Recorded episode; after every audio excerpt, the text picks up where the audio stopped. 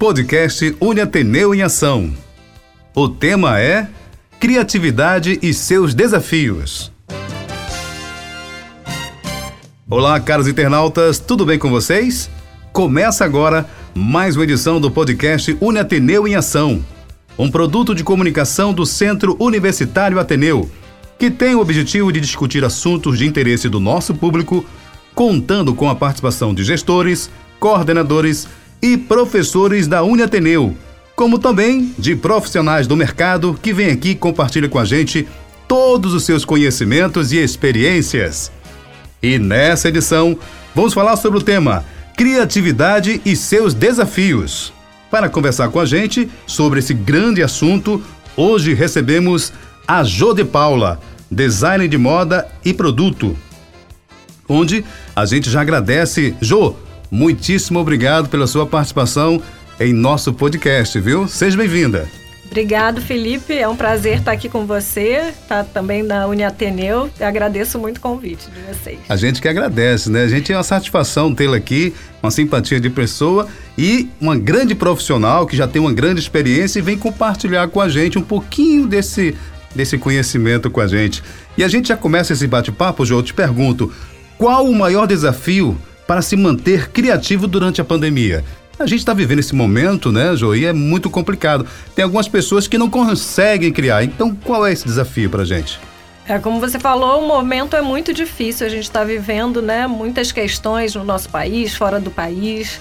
É, a doença, incerteza econômica. Então, é, tem muitas pessoas que começam a ficar bloqueadas com essa questão da criatividade. Tem outras não, que no momento difícil elas se tornam mais criativas e conseguem produzir mais, mas tem outras pessoas que acabam tendo mais dificuldade. Porque muitas vezes você está com insegurança né, do trabalho, se você vai ter retorno, você está preocupado porque tem que cuidar né, dos filhos, está em casa, home office, que não é todo mundo, mas também é uma realidade de muitas pessoas. E aí aconte acaba acontecendo de da pessoa começar a ter dificuldade. Então, assim, eu, é, na minha experiência, é, eu acho que você tem que primeiro procurar fazer algumas coisas que te deixem relaxado. Então, procurar é, momentos no seu dia, mesmo que você tenha um dia muito conturbado, mas que você tenha 10, 15 minutos para fazer alguma coisa que te deixe relaxado ler um livro, ver um filme, ouvir uma música. É, a gente também vive numa sociedade em que a gente tem que ser produtivo o tempo inteiro. E eu acho que a criatividade ela precisa de um pouco de pausa, um pouco de ócio criativo, né? Tem até uhum. o livro é, com esse título. E você tem que procurar ter momentos de relaxamento, não é, muitas vezes é muito difícil hoje, a gente está muito conectado, então antes de dormir, ler um livro, tomar um chá, é quem gosta fazer uma meditação, ou à noite ou de dia, para você começar e relaxar. Né, um pouco, é, não levar o celular para a cama, que é uma forma de você também, às vezes a gente fica super excitado, né, o cérebro está ali, não para, então você deita e não consegue dormir. É, procurar também é, outras coisas que te deem prazer, né? Se você, a gente está no momento que não pode sair muito de casa, mas às vezes um pequeno passeio. Outro dia eu fui numa loja é, que eu não ia em loja há meses comprar é, artigo de casa. E aí foi um passeio. Então você aproveitar, na verdade, cada momento é, estando presente no que você está fazendo. Ou até isso pode ser em casa, cozinhando ou fazendo outras atividades. Eu acredito que isso são formas de estimular a sua criatividade. Eu acho que você precisa de uma conexão com você para você ver onde que esse bloqueio também está eh, é, acontecendo e por quê. As pessoas, têm, na verdade, né, em resumo, elas têm que relaxar, né? Não Exatamente. ficar naquela pressão direto, porque ninguém consegue criar com pressão, sob pressão, né, né Jô? Algumas pessoas até, até gostam, consegue, né? né? É, é, tem, tem, tem umas que, que gostam. Mas gosta. depende da pressão, né? É. Também, né? Porque às vezes não é nem pressão. A gente confunde pressão com, é, por exemplo, quem trabalha autônomo, né? Você tem que ter, às vezes, uma data. Isso. Você não tem data, você deixa para depois, para depois. Ou então você tá trabalhando, mas você nunca finaliza, né? Então, às vezes, você precisa de ter, assim, daqui a dois dias eu vou encerrar esse trabalho. Então aí você já se programa e você é obrigado a realmente finalizar. Tem né? uma programação né, com objetivo para que você possa criar e finalizar até aquela data, né? Exatamente. Essa é a pressão é, boa. Mas eu acho que a gente precisa relaxar e principalmente é, no momento que a gente está vivendo, porque a gente está com muita preocupação, né? Preocupação com a saúde, é preocupação com os familiares, é preocupação econômica. Então é tanta coisa que é, às vezes parar de ver tanta notícia não é se alienar, que eu acho que a gente não pode, Exato, é. principalmente é. é. agora, é o momento que a gente tem que estar tá, né, ciente do que está acontecendo. Mas você tem um momento em que você vê uma notícia uma vez por dia, você não passa o dia inteiro, né? Porque isso pode te causar ansiedade. Quem faz terapia, terapia também eu acho que é uma ferramenta, né? Às vezes fica parecendo é, papo de autoajuda, mas eu acho que a gente também, muitas vezes, você precisa de um apoio. Você não consegue sozinho. Às vezes o apoio vai estar na sua família, vai estar nos seus amigos, mesmo Isso. que virtualmente. Então, procurar esses momentos de relaxamento e prazer também. Agora, uma pergunta pessoal: qual, qual o horário, ou o melhor momento que a Jo cria? Aí eu gosto, eu não sou uma pessoa, eu sou uma pessoa que dorme muito. Então eu gosto. Dormindo você cria, então? Não, eu às vezes deito na cama e fico pensando. Às vezes eu até levanto para escrever, escrever, anotar. Mas o meu melhor dia é Manhã, não tão cedo, eu acordo cedo, mas eu não gosto, eu não tô super produtiva cedo. Então, entre 10 e até umas 4 da tarde são meus horários mais produtivos. Ah, formidável, obrigado, viu? mas, Jô, é, criatividade, dom ou treino? Na sua opinião, pode-se aprender a ser criativo? Eu acho que a gente, é, quando você vai crescendo, você aprende que a criatividade é um dom, que é uma, um bem divino, né? Que a pessoa, né? A gente olha para Picasso, você vai olhar de repente para é, Yves Saint Laurent, né? Falando uhum, de moda. Uhum. E você vai falar, nossa, aquele cara é um gênio. Mas a gente nunca pensa no percurso deles, né? Como eles chegaram a esse lugar, mesmo que se destaque é, numa idade muito jovem, né? Então, assim, eu também acreditava isso. Eu achava que é, para você ser criativo, você nascia assim, então. E isso acaba te boicotando, porque você não se sente tão criativo comparado, né, com o outro. E você e isso te é, começa a limitar, eu acho, as suas experiências, né, as suas é, os riscos. Então, hoje eu acredito que todo mundo é criativo, é, mas você tem que exercitar.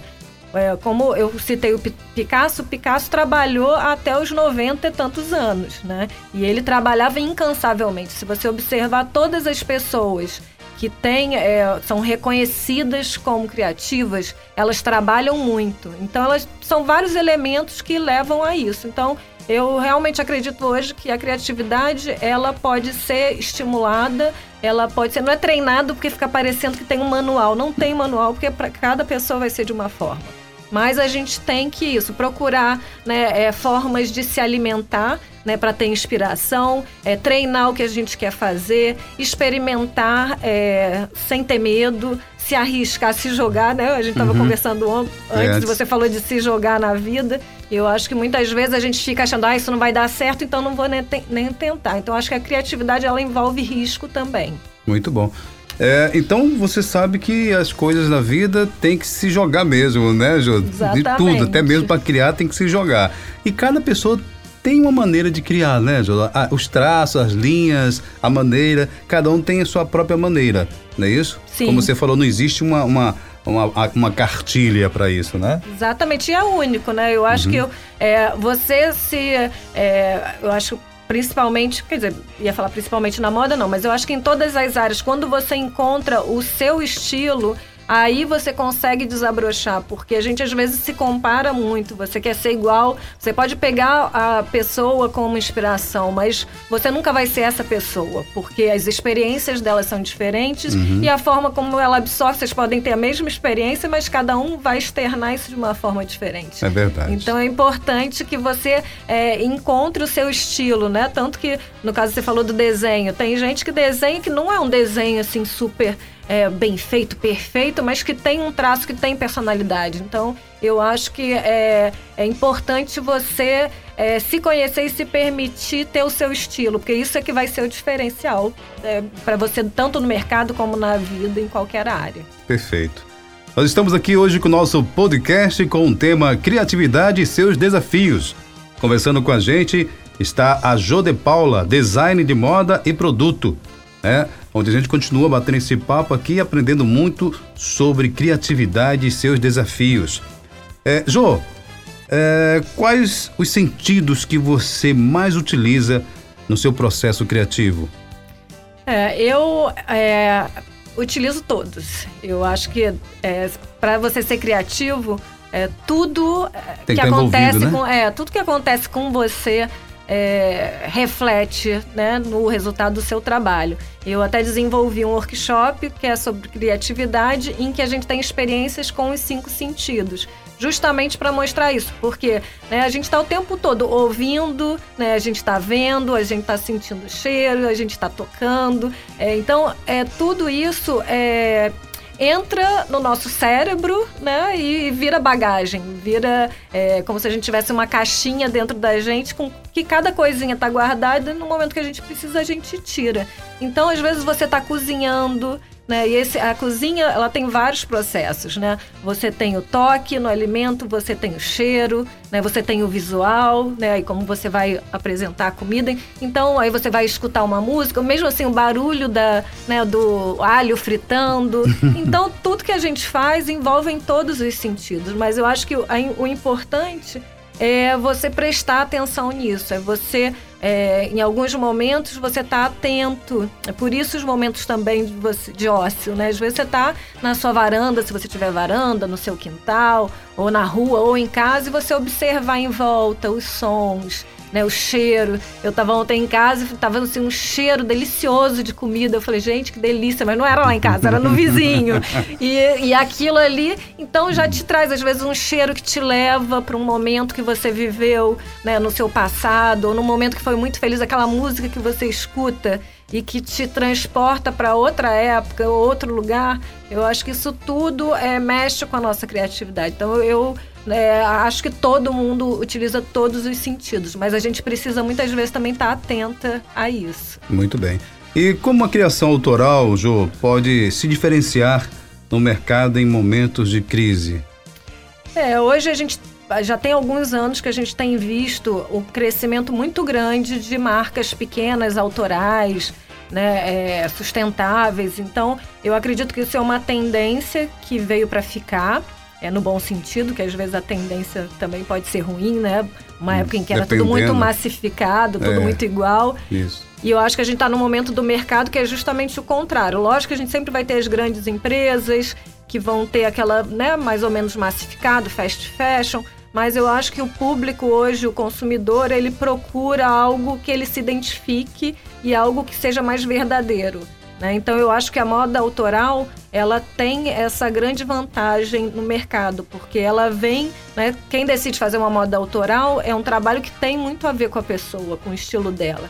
Né? Eu já tive é, eu tenho duas marcas e tenho uma outra marca e todas elas eu tinha muito do que eu acredito, que é trabalhar com artesanato, com feito à mão, com uma quantidade menor, com uma relação muito próxima das pessoas que você trabalha, porque justamente quando você trabalha com artesanato, né, é um ritmo diferente, é uma relação diferente com as pessoas, porque você, você tem muita intimidade e às vezes a pessoa não entrega uhum. o trabalho porque o filho está doente, o marido está tá doente, você tem que tem um compromisso com a igreja, então isso tudo tem que ser levado em consideração e eu acredito nisso. Então, eu acho que o autoral é justamente é uma uma vertente que veio para ficar, mas que você tem que ser é, verdadeiro com o seu propósito. E aí, quando a gente falou da parte do desenho, né? Uhum. Que aí cada um tem o seu traço, é exatamente isso autoral. Qual é o seu traço? Né? O que que você é, veio trazer? O que, que você quer se expressar?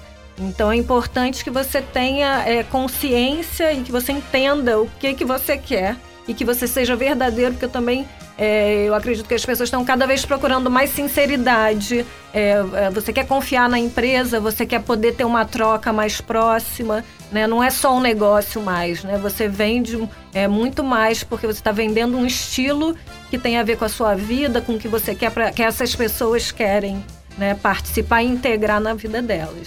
Você falou de estilo, e enquanto você estava falando, me veio a memória do estilo do jeans, quando surgiu o jeans West Top né? Algumas pessoas nem lembram mais que, existe, que existiu o West Top, né? Santista, enfim. E a gente lembra que tinha cada jeans ele tinha uma forma diferente.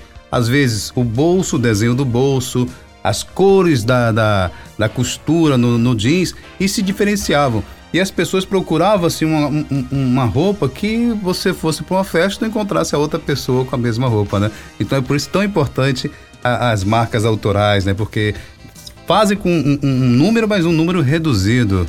Não é, Jô? Então isso é muito importante, né? Você massifica menos, né? Isso, é. é. E aí a gente entra, né? Tem momentos em que todo mundo quer estar tá igual, né? Os jovens, é, às vezes adolescentes. Isso. Mas eu acho que hoje as pessoas estão querendo se de Nós diferenciar. Há pouco né? tempo atrás a gente encontrava blusas todas, todas iguais e, e, e ia para um, um, local, tinha duas, três pessoas com a mesma roupa, a gente ficava assim, meu Deus do céu. Exatamente. Então eu acho que veio disso, dessa saturação, as pessoas começaram a querer é, se diferenciar e não só diferenciar, porque eu acho que além do, do aspecto é, visual, porque a moda ela também ela é comunicação né? Ela é política. Então uhum. eu acho que hoje as pessoas querem né? se expressar e mostrar o que, que elas acreditam. Então, se eu uso uma marca autoral que trabalha com feito à mão, com artesanato, isso quer dizer que eu valorizo a minha cultura. Quer dizer que eu dou importância a essas pessoas que estão, né, geração em geração, é, fazendo um trabalho super delicado, que tem outro ritmo, que tem outro valor.